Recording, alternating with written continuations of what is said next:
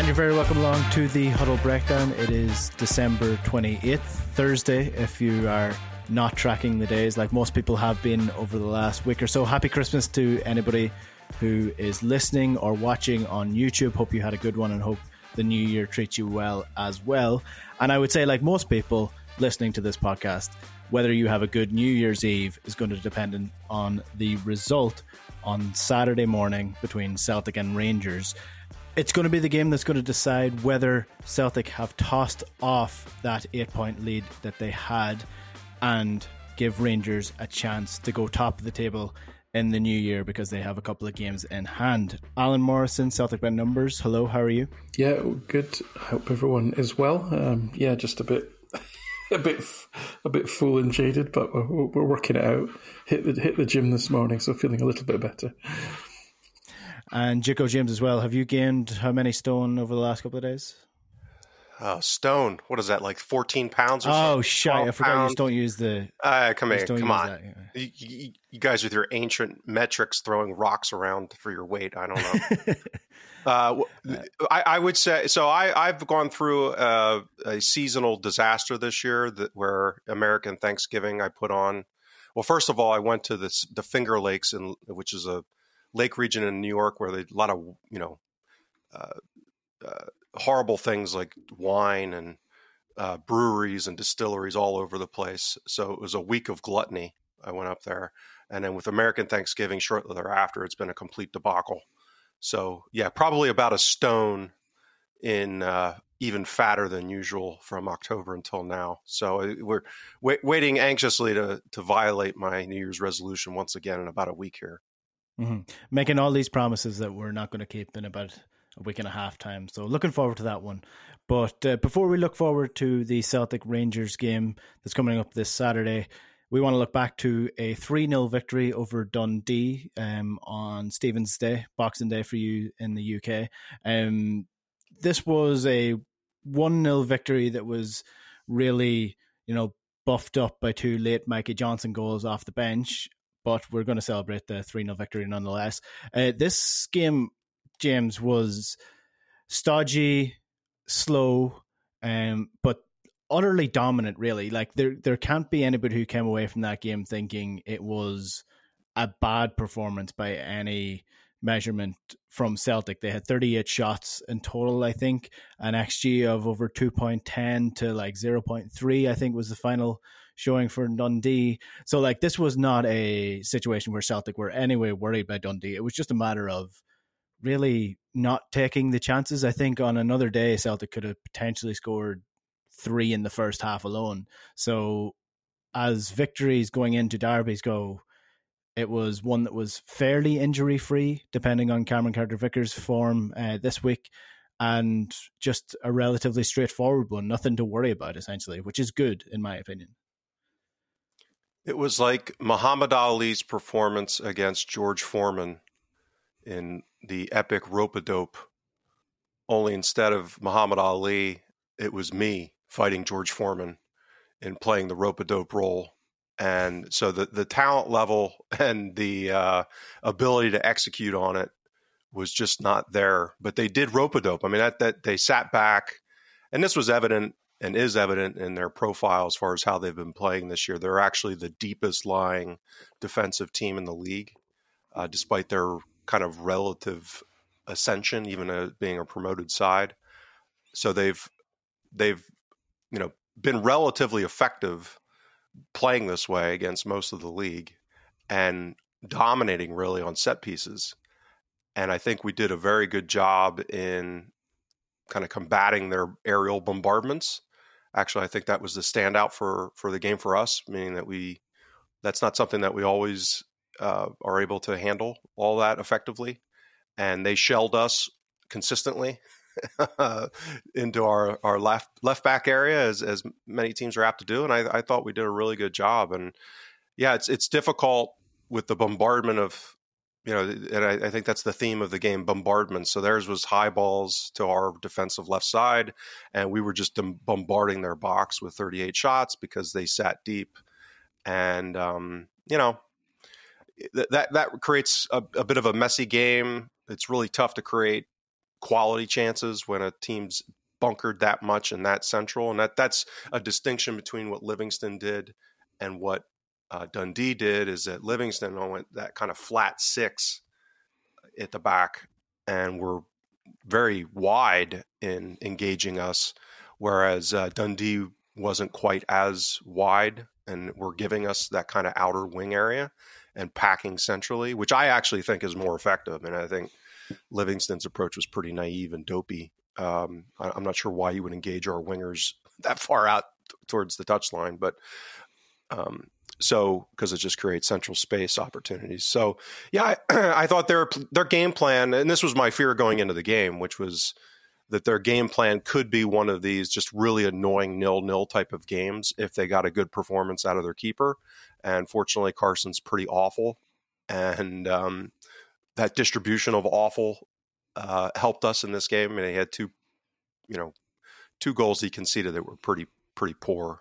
Uh, so that that even within the context of thirty-eight shots, I mean, if you really look at it, it was Kyogo's chance is the really high quality one, and pretty much wasn't anything else uh, as far as high quality.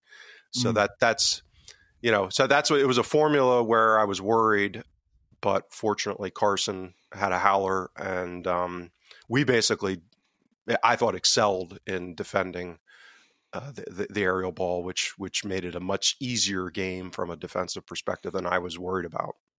Yeah, it, it definitely seems that Celtic have worked on set pieces over the last couple of weeks since Brendan Rodgers actually mourned the quality of our attacking and defensive uh, uh, quality from that sort of uh, play in the in the game, from set pieces, defending the man, attacking them. Um, in, in terms of the chances, Alan, I would say, like in the first half alone, in my head, on another day, Kyogo takes the one um, where he's played through by Matt O'Riley very early on. He just misses narrowly. There's a header from Palma at the back post, which you would say, you know, a better player potentially, you would, without wanting to go back there, you would say Jota probably would have scored the header at the back post there. And then there was the Liam Scales header from the corner that went narrowly wide. Like on a different day, all three of those hit the back of the net, and it looks like a much more comfortable game from a Celtic perspective, where the where you're three nil up at halftime, you sort of cruise to the end. Um, but in terms of the domination from Celtic, was there anything that stood out to you as something that was really positive, firstly? well, I, th- I think it became clear, clearer. Um, we've talked about, you know, Celtic's attacking cohesion, or, or perhaps lack of, and, and wondering what it is that they're actually trying to do. And I think, because of the way Dundee set up, it, it was actually very obvious, not only because Celtic had so much of the ball and did so much attacking. The attacking um, the attacking plan, if you like, when I put it that way, kind of became more obvious, uh, really. And as as James said, they were happy to let the wingers have the ball one-on-one, which I think is what Rodgers has been trying to do all season. And then it's really up to the to the winger to, to conjure up some magic and then, you know, get something uh, into the box. And that's quite different to the last couple of seasons, where it was more about getting the eight, the fullback and the winger to to gang up on the wide midfielder and the defender and, and create overloads and triangles and, and, and angles and, and options. Um, this is it's almost a little bit more kind of old school football in that, you know, a lot of diagonals to get the winger on the ball early, one-on-one. Um, so, so uh, again, listen, uh, it looks like in general there is a good news story in that, you know, Celtic are actually increasing their X G per game. They're creating more chances. Um, in fact, the, the X G differential is trending upwards. I mean, it dipped badly at the end of last season, and now it's towards sort of, you know, less than one point five differential, and now it's trending nearer two again, which is great news. Um, but, you know, as James has pointed out previously, the key metric to sort of temper that really is the X G per shot. So it's the average shot quality is worryingly low. And why is it low? Well, I think we're relying on, when the wingers do get the ball wide, they kind of thrash it across the box in general. Now, we know that Maeda, it's, it's it really, the ball could end up anywhere when he attempts across. And Palma is if he gets past the player is going to be um, on. If he's on his left foot, it's really just a hit and hope into the box. If he's on his right foot, it, it's going to be um, almost a cross come shot. And uh, you know, as with the goal for Kyogo, it can be um, pretty effective, but it's a bit of a mixed bag. Um, last season, it was more about using those three players to create overloads to get into a position where, where one of those three would be in the box deep and be able to cut balls back low and hard. And then, you know, we saw the classic Kyogo goal or the classic Abada or Jota tapping at the back post kind of thing. And we're not seeing as much of that.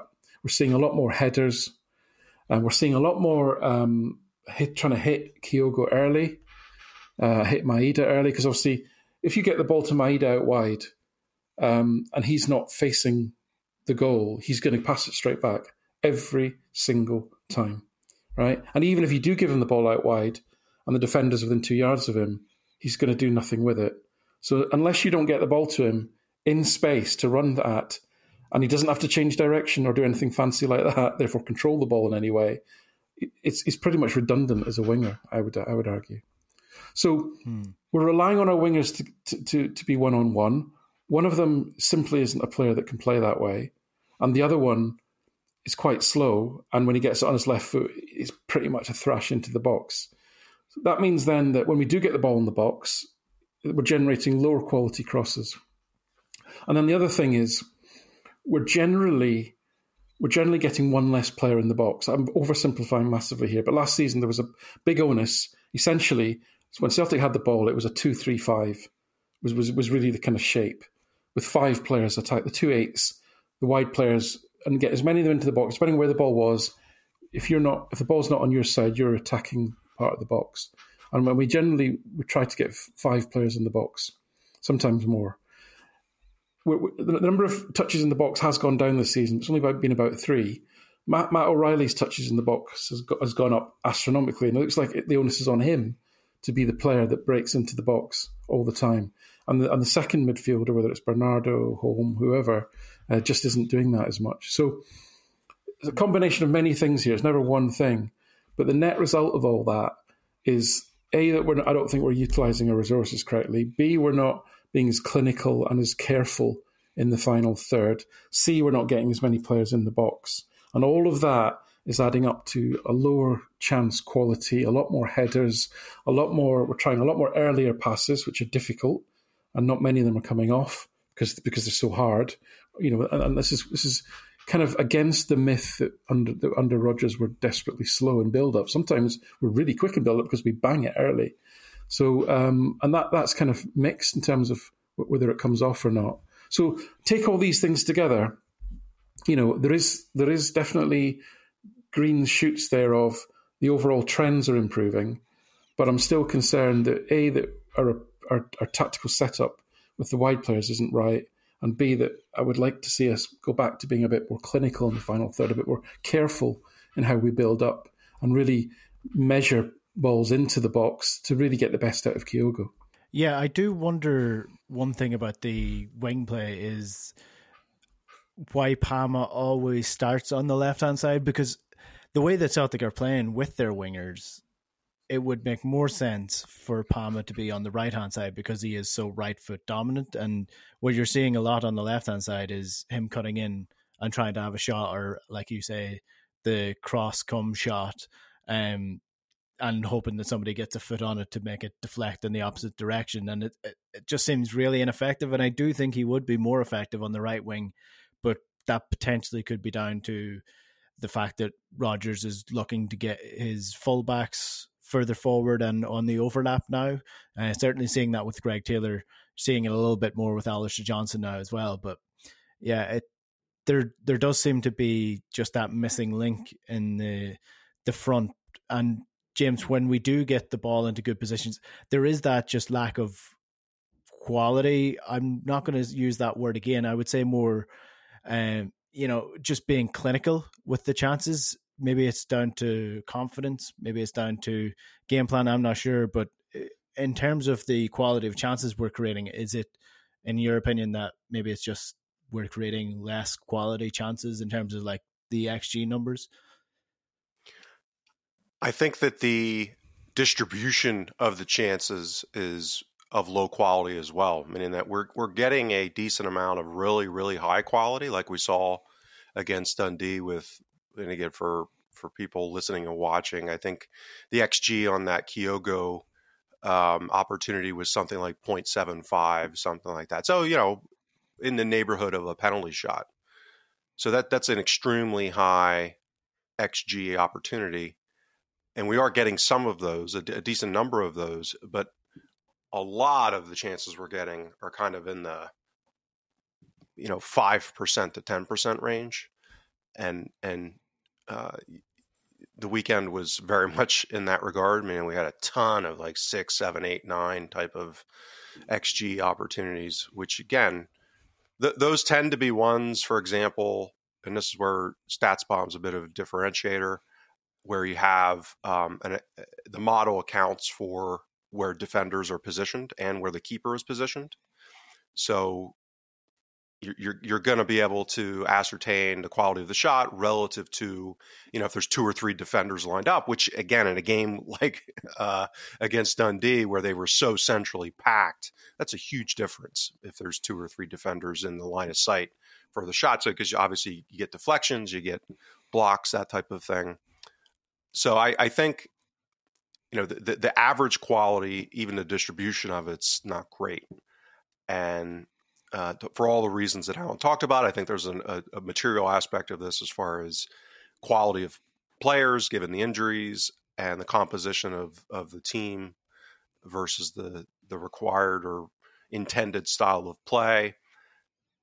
You know, I, I think, um, you know, there's, there's a lot of talk about the striker position and, you know, Kyogo's just not getting, as Alan said, the type of finishes that he has thrived on, those kind of low cutbacks.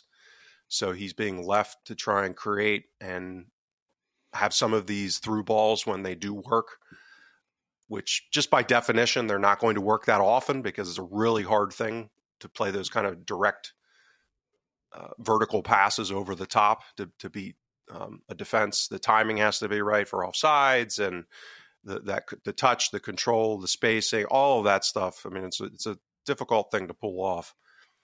So if you think about that from a, again, from a stat nerd perspective, the probability of that can be quite lumpy. You know, j- just our luck, we'll get like three of them in one game when we win seven nil and then not see it again for, you know, uh, a, a week or two or a month or two. And that that's, you know, the issue about these averages versus kind of the sequencing and the, the distribution. So that that's the other thing that's concerning me is the distribution of quality, e- even above and beyond the uh, the average quality. Because if you if you look at the average quality, we, we've basically reverted. That's what made Ange Ball so uh, weaponized domestically, is that, you know, we, we've basically come back to what our kind of typical average chance quality has been in po- past seasons, where that's nineteen twenty, which again, we had overwhelming talent. I mean, it was a really talented team. Uh, even the eighteen nineteen team, you know, the last time Rodgers was was here, we're, we're we're basically right back in line with those. So we've come back from the the Ange Ball peak, but Uh, again, it's the distribution that has me um, as concerned as, as, as anything else. Mm. Let's talk about the lineup then, because there was a few interesting parts to it in relation to the game coming up this weekend. So that's sort of where we'll we'll shift over to what's coming up this this weekend. Um, we saw Cameron Carter-Vickers taken off for an injury. Now, Brendan Rodgers has said that. Um, He is. He has a tight hamstring. He didn't say that it was pulled. He just said, we'll see how it goes this week. We'll probably have an update on that tomorrow or today, depending on when his press conference is before the Rangers game. Um, there was Paulo Bernardo, who's now good enough to play in the S P F L, having uh, starred in the Champions League. And uh, Dyson Maida came in at uh, right wing as well. So we're looking at a couple of changes. Uh, we have an update on Hatate, who is back Uh, training with the team, and Leila Bada, who is back training as well, who's uh, Brendan Rodgers said is doing really well in training as well. So we've got some interesting uh, things to look at in terms of the starting lineup. One thing that should be noted is that Stephen Welsh came on for Cameron Carter-Vickers and that neither Lager-Bielka nor Navrotsky were anywhere near the team. So it seems that Stephen Welsh is now the third choice centre-back um, after Cameron Carter-Vickers and Liam Scales, which I don't think anybody would have predicted, having Celtic signed two centre-backs for uh, three and four million uh, between them. So uh, we'll, we'll start with the centre-back option, uh, Alan. We've spoken about Stephen Welsh before. He actually, no, it's it would be sort of apt if Stephen Welsh did come into this game if Cameron Carter-Vickers wasn't fit for it, uh, given that he was tossed into a Rangers game in one of his, I think it might have been his first game or second game for Celtic at the time, did really well, or did as well as you would you would hope a young player would in those circumstances. So if Cameron Carter-Vickers isn't fully fit, do you put a, say, seventy percent Cameron Carter-Vickers on the pitch to begin with with Liam Scales, or do you go with a fully fit Stephen Welsh? So we're, we're back to this issue of injury management again. Um, so, you know, apparently of all the injuries that we had uh, in the summer, and, you know, Hatate, Abada, um, there's a few more, I think, it was quite long, long-term ones. The Carter-Vickers one was apparently the worst. So in terms of, you know, the grade of, of hamstring tear. And, you know, I, it looks to me... And again, I've not really dug into the data, to be fair, but it, it did looks to me like he's kind of a little bit hampered. He's not quite at full speed. Um, again, I'm just saying that as an, an opinion, as I said, I don't have the data to back that up. Um, I thought he was actually been superb the last two games, absolutely brilliant, back to sort of near his, his kind of best. Um, but clearly, you know, this is the second time now. This, I think he's had to be taken off, is it? Um, the, the, this is still being managed, as they say. So managed means... that you're taking risks with the player. Um, you know, the, all, old pros will often tell you no player is ever one hundred percent fit. That may well be true. Um, but, you know, you want them to at least be sort of ninety plus, perhaps. And, uh, you know, if he's less than that, then, you know, the size of the risk increases. And with that severity of injury, you are kind of playing with people's careers a little bit in that sense. So um, it's a worry. Um, it would be a big blow, obviously, if he didn't play, because he is so important to Celtic. He is the best defender. He's a very calm, uh, and his level of performance, as I say, doesn't really wa- waver depending on which of the cavalcade of other centre backs is kind of next to him. So, um, yeah, it would be massive. But on the other hand, we're back to, you know, we shouldn't be taking chances with this guy's career. If he's going to break down in a game with a hamstring strain, that's that's on the club. You know, I mean, the player will always say that he wants to play. That's that's not the issue. He's not a medical expert. That decision should be taken out of his hands almost. So, um, yeah, from a from a performance perspective, obviously it's much better if he does play. But again, I, I would hate to think that we're we're taking chances with him, really, in terms of his long-term fitness.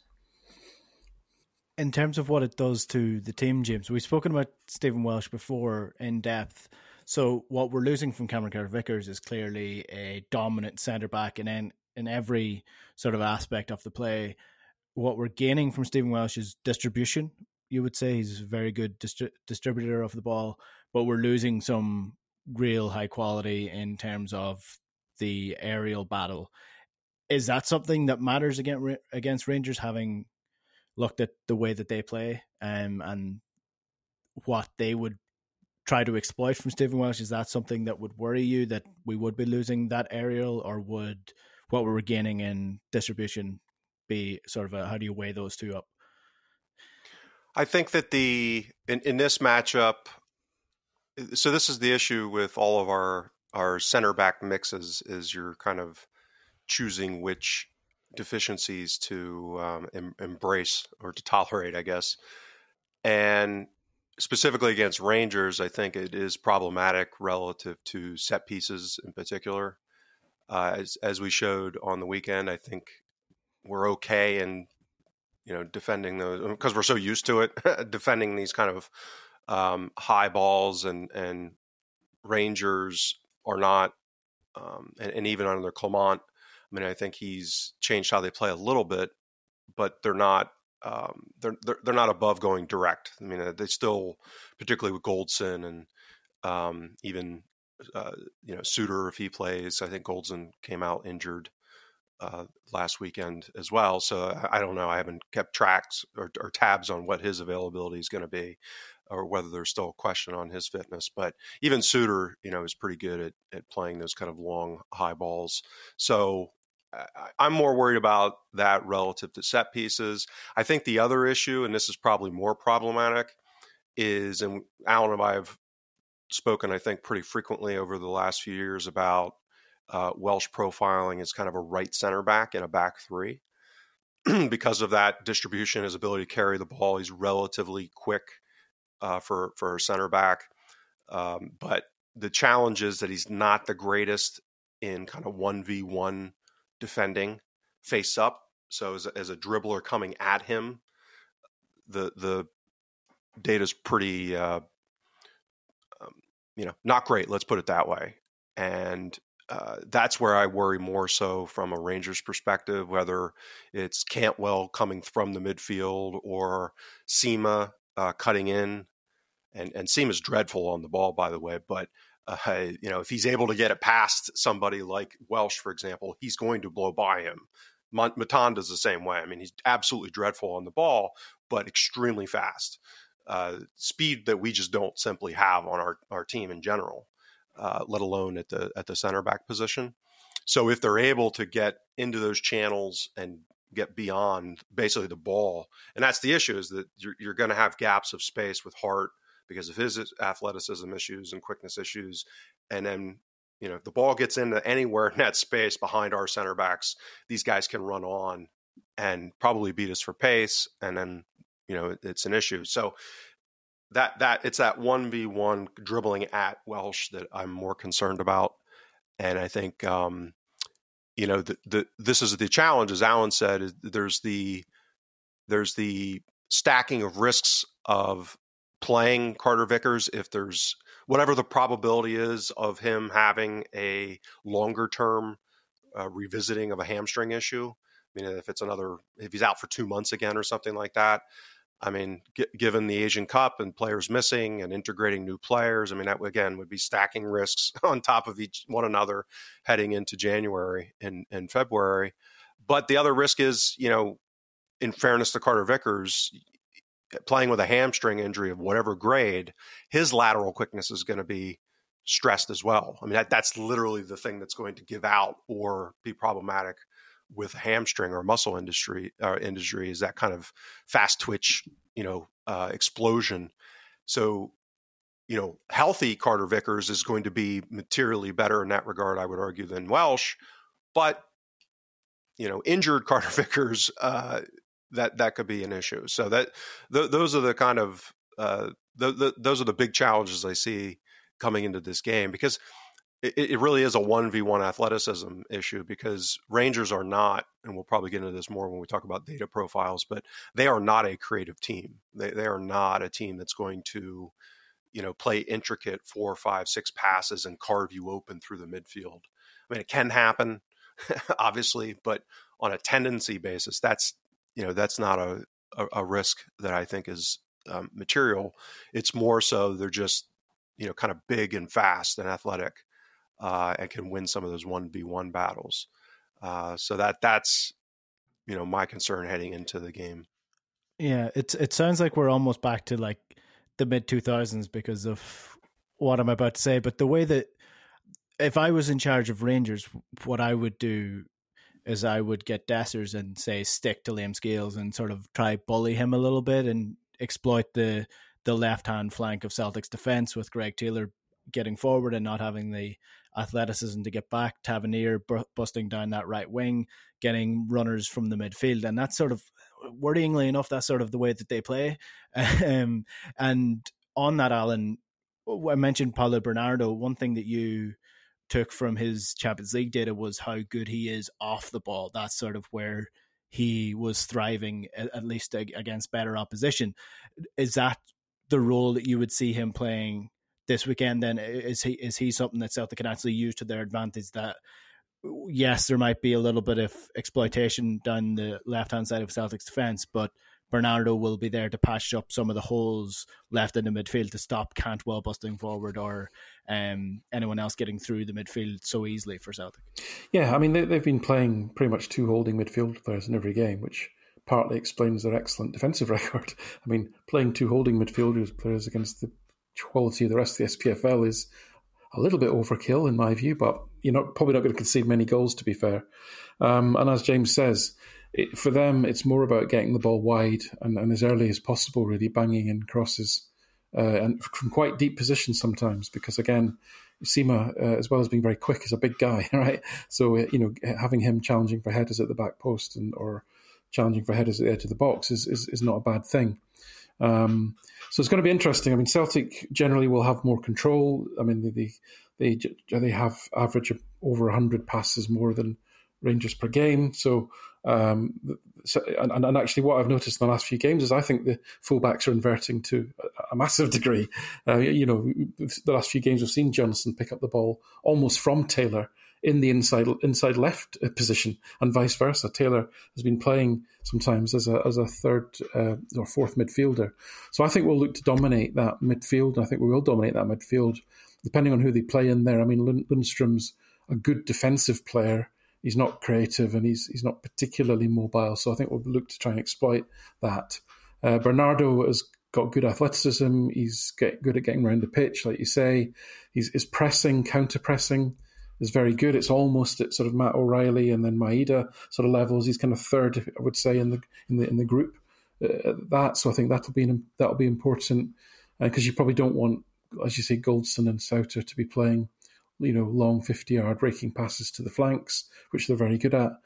Um, and and you know, I think then we've got a conundrum in terms of do you actually switch the wingers as you talked about earlier, because Maeda has, you know, generally does a good job on Tavernier to stop him Uh, advancing. He, he's their most creative player. let's be let's be honest about it. He's easily their most creative player, and uh, and then you know let Palma deal with uh, whoever it is. I don't know if I don't know if Barisic is injured as Yilmaz's been playing, but you'd imagine that you know you'd, you'd fancy that. I'd fancy that matchup, to be honest with you. And uh, I think Maeda's more comfortable on the left. He's he's he's often played in that. Um, Kind of, you know, left into out sort of second, almost like a more a second striker than a winger.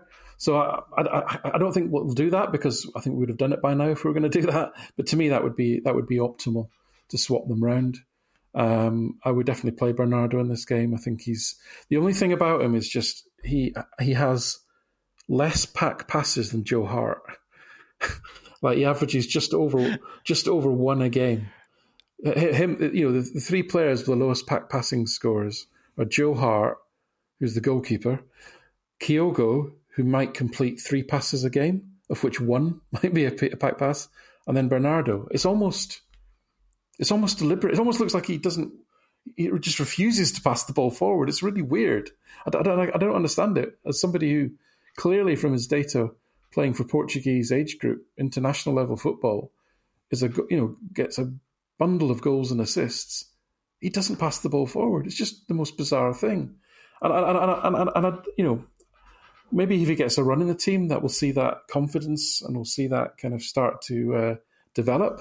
But that's the one aspect that we're just not seeing. And again, it's another reason, I think, why we're, um, you know, a little bit down on, on chance quality is that we haven't had that second midfielder beside O'Riley that's giving that creativity Uh, boost to the to the side. But for his off the ball, um, I think he's definitely worth it. I mean, my, my overall feeling on this game is that I think if they get if they get a point if they get a point out of this, they'll they'll then gamble that they can win the two games in hand and then be a point ahead. And then next they're playing Celtic at Ibrox. So I, I think I think they'll be pretty conservative. So I think Celtic will yeah. have a lot of the ball. Okay. Well, let's dive into some of the data between the two sides, because I mean I've seen a, a little bit of them in Europe and a few of their games that were on Sky, but I can't admit I admit that I haven't seen much of them at all this season. um I've actually seen more games that they've lost because I've saw that they were losing and switched it on uh, for a bit of a laugh. But um in terms of how the two teams uh, play and how the the, uh, the quality of the two teams, James, um let's park Mickey Beale and just concentrate on uh, the the Clement, because as we know now, Mickey Beale is is flying with Sunderland after his uh, first game in charge. So we'll we'll talk about Clement and Rangers since then. So I one thing that most people have been following, I think, that's been interesting is the X uh, X point ex- expected points table that Rangers re- uh, report have been doing on Twitter, and it's actually fluctuated the odd time. It's gone from, you know, Rangers being ahead and then Celtic being ahead, and everyone losing their minds over the fact that uh, they just can't wrap their head around the whole expected points idea. But uh, the updated one is that Rangers are ahead on the expected points table Uh, with eighty-nine point one six points to Celtic's eighty-seven points. So that doesn't mean that that's what's going to happen, okay? But that is what the data is seeing that could that is the most likely outcome based upon the team's two form in the last couple of games. That's that's essentially all it's saying, that based on the form of the last couple of games, this is the expected points that the two teams are expected to get. So Rangers lead at the minute, having Celtic been in, in the lead just about two and a half weeks ago. So how much credence do you give the expected points table, um, and how much does that line up with the data that you've been looking at? For, for me, it's like anything else. We and Alan and I talk about this all the time. It's a tool to be used, and um, it can be part of a more robust analytical process. It's not something that I think is... Uh, uh, You know, I, I'm I'm always skeptical of uh, what they what they call ex post, which is, you know, data mining the past to use that to project the future. I'm always kind of skeptical of that in, in a uh, in a linear sense, meaning that it, it can work for a period of time and then it falls apart horribly, that kind of thing. Uh, and and that's um, kind of my my experience, and I think history suggests, particularly when you're talking about things that are this complicated. Um, so. I, I think what, what it's reflecting, and I don't under, I don't know the uh, the guy's model. I, I kind of can intuit some of it, but I think what the, his model is likely picking up on is the uh, amount that Celtic have been conceding. I mean, that if you have two teams that have the same X G differential, if one of them is conceding higher amounts, even though the differential is the same, the way that's going to probabilistically work out, if you run, you know, like Monte Carlo simulations and all these kind of regression analysis that that tend to be the foundation of these kind of models, is you're going to end up with a higher probability for the team that's conceding fewer chances. It's just going to skew things because of um, the way the math works. And so I, I, I that's likely what the model's picking up. I think the the interesting part about all of this is, as Alan was saying, kind of directionally, whether or not there's uh, material improvement for Celtic, uh, whether or not there are going to there's going to be material improvement relative to players returning and and coming back to fitness. Uh, I, I think the the problem with that hope and the expectation is Rangers. I mean, again, I.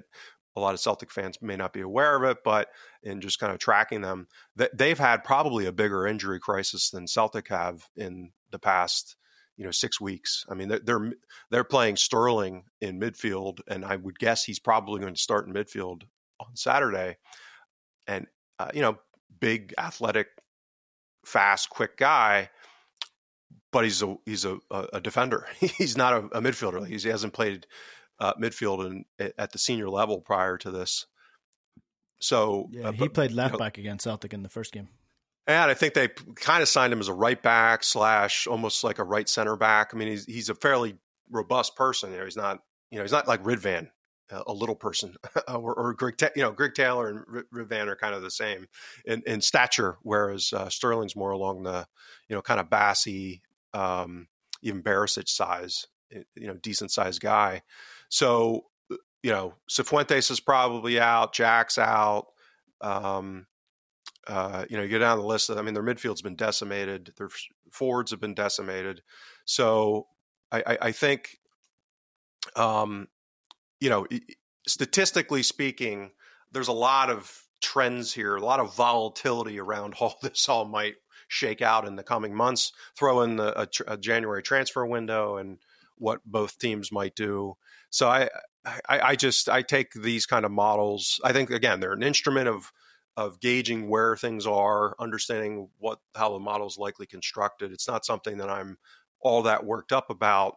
What I think is more problematic is that since Clement came in, we're basically, and, and the model would suggest this, that what's been showing, it's basically coin flip. Like we're we're legit in coin flip territory, and I think that alone is an indictment on uh, where Celtic are at. I mean, I, I think if most things go right here, we're probably still in a coin flip situation for the league, and to me, that's you know uh, a failure of of football operations, and and. So that that's even if we recruit a couple of starting level players, because again, I think uh, you, you're going to just have randomness that goes in there. I think they've got uh, over the duration of the rest of the league, I think they have a material advantage at the keeper position, and I suspect that's not going to be addressed uh, by Celtic, and that's a big that's a big deal. I mean, when, you, when you're talking about dropping points in some of these, you know.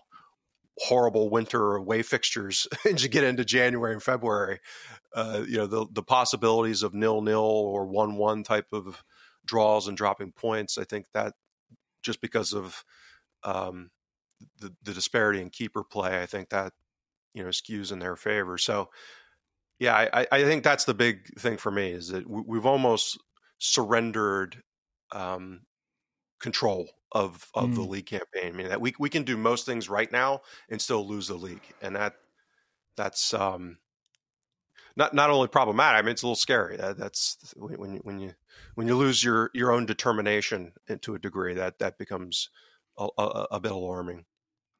Yeah, I think uh, there's there's two parts to that. It's almost the fact that Celtic were at a position of strength having won a treble, and then a further position of strength having gone eight points t- ahead. And now all of a sudden it's sort of fifty-fifty chance whether or not they're going to win this league or not. And um, Alan, you pointed out at the start of the season how important the, this league campaign is because of the Champions, me- Champions League money that comes with it. And um, it is vitally important that Celtic do win this league and win the title. But in, in terms of this game coming up, Uh, this weekend, I mean, we mentioned the expected points situation. Those who are frequent listeners or watchers to our show will understand the the jargon that we're talking here about X G and the X G differential. But just a, a slight explainer of what we're talking about here is that the each shot has a quality that's measured by X G, and then the X G di- differential is how much X G do you create versus how much do you concede? So what is Celtic's X G differential standing at at the minute? It, so it, it was kind of, it kind of dipped below one point five at the beginning of the season, which is getting into territory where, you know, luck and other factors can play a, a, an overwhelming influence. Whereas if you get it to sort of one seventy-five to two and two and above, which is kind of where it's trending now, um, you've, you've almost removed some of the risk in terms of, you know, the keeper having an amazing number of saves and and, uh, and so on and so forth. So I think you know, both clubs actually are are underperforming their X G.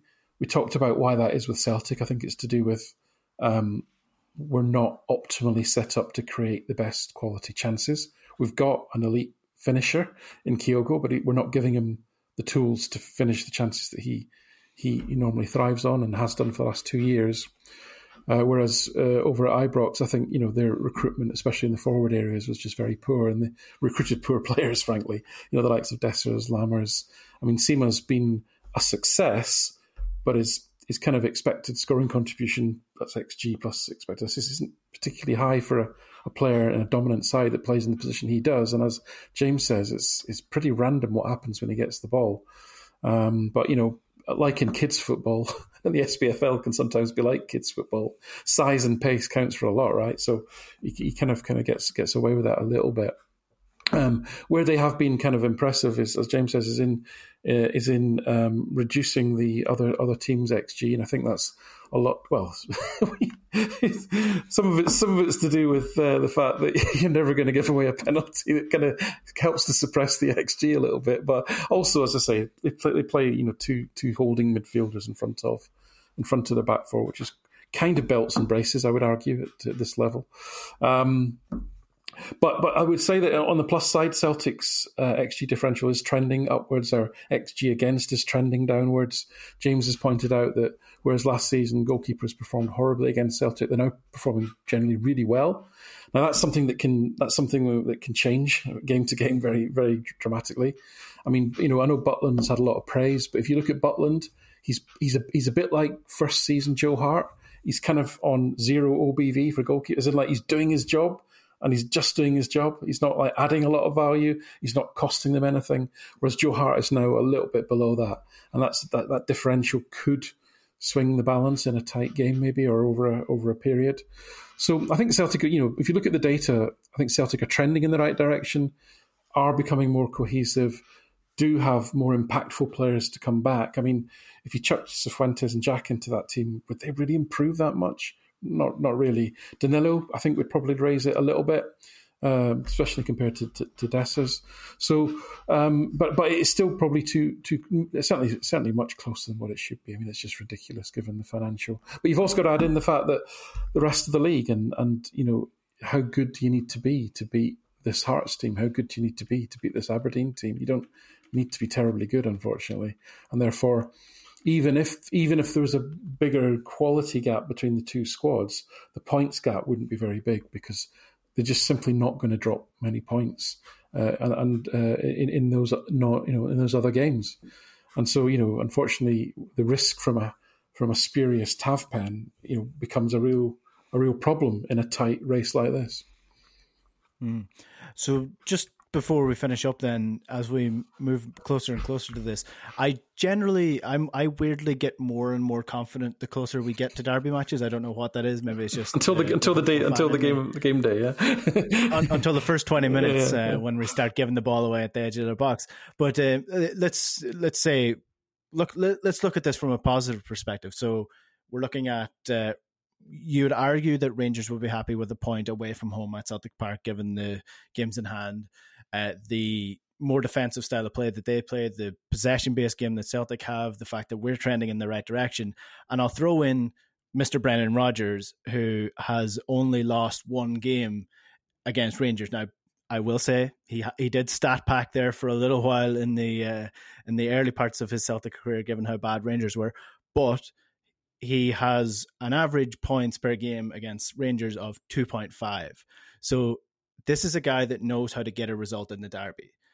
So, James, does that make you any more confident based on uh, previous? I know you literally said on this podcast that based on previous, you don't like to judge things, but I'm judging it on that. I'm going to say that it's going to be a better performance than uh, most people will probably be expecting from Celtic. I, I think it informs. I, I, I you know, the past informs. It provides information. I, I just don't believe in kind of engineering Uh, predictions. That's um, literally what I'm doing. But well, well right. So yeah. I, I think the the likelihood. So I, I'm I'm confident in the sense that um we we have a competent manager. That's offset. I think they also have one now, and you know who's a better manager between Clement and and Rodgers. I, who knows? I, I have no clue. Um, but I think it's within range of one another that on any given day. Like they're going to do an intellectual battle and and figure out the tactics. And again, to me, it's probably more around a coin flip on any single day and uh, in any single game. So that that's kind of where I I think about that dynamic. Um, I, I think it probably does uh, to our detriment um, because of the, the kind of the the personnel, the way the squads line up, and the style of play. I'd rather Rangers want to have a go, so to speak, a little bit. Um, I, I think that would create more space, and where we are having, uh, you know, better um, chance creation is that kind of getting in behind with Maeda and, and Kyogo, and I think that'll likely continue to be in, in this kind of game. So I, I'd actually be more worried if they are defensive and, you know, be bifurcated. I mean, I suspect they might do some high pressing, because we have clear vulnerabilities in that regard, and they, they have the athletes and the coaching to make that at least uh, a, a, a bit of a problem at times. And, and then if that, you know, when they, when they, that isn't successful from their perspective, if they drop back a little deeper and be more defensive, that would concern me because of, um, you know, uh, uh, to Alan's point, you know, you, you stick Sterling and Lundstrom in front of a back four, and that that's a lot of kind of size and, and, um, you know, defensive prowess that can, you know, create some issues for us, uh, particularly with Butland. And the, the one addendum I'll add to what Alan said about, Uh, Butland's profile is he, he's actually uh, his shot stopping's been pretty good. Uh, it's the rest of his keeper play that has not been good. That's been offsetting that good shot stopping. So that that's where I think if we make him move some, and again that's the issue. If we, if if we, if there is that space and we can get in behind, I mean I think he is more like Hart where he could pull, you know, really dumb decision and coming off his line and, you know, get a card, for example, or clean out somebody uh, b- b- because he's just not that dynamic coming off his line. Um, probably, probably not to the degree Hart is at this stage, but um, so if we can move him a lot, but if, if it's basically, you know, a, a mini version of, of the weekend where they're organized and central and, you know, kind of letting our wings go at it uh, from wide, and Butland's kind of nice and settled with the play in front of him, that to me, and then they can hit us on the counter because they do have the pace and the athleticism uh, to go long and hit players in the seams. That that's the, kind of the, the the tactical matchup that would concern me. Um, so again, back to I, I'm confident um, because they do have injuries, and I think just general squad quality is kind of in coin flip territory. I think the managers is in coin flip, but it's a home game in this situation. I shouldn't be in a coin flip situation. I should be like brazenly confident. Mm. Uh, so that that's kind of where my head's at. Two final bits of positivity, Alan, before I bring you in for your predictions. Um, the first is actually something reacting to what James said in terms of the tactics.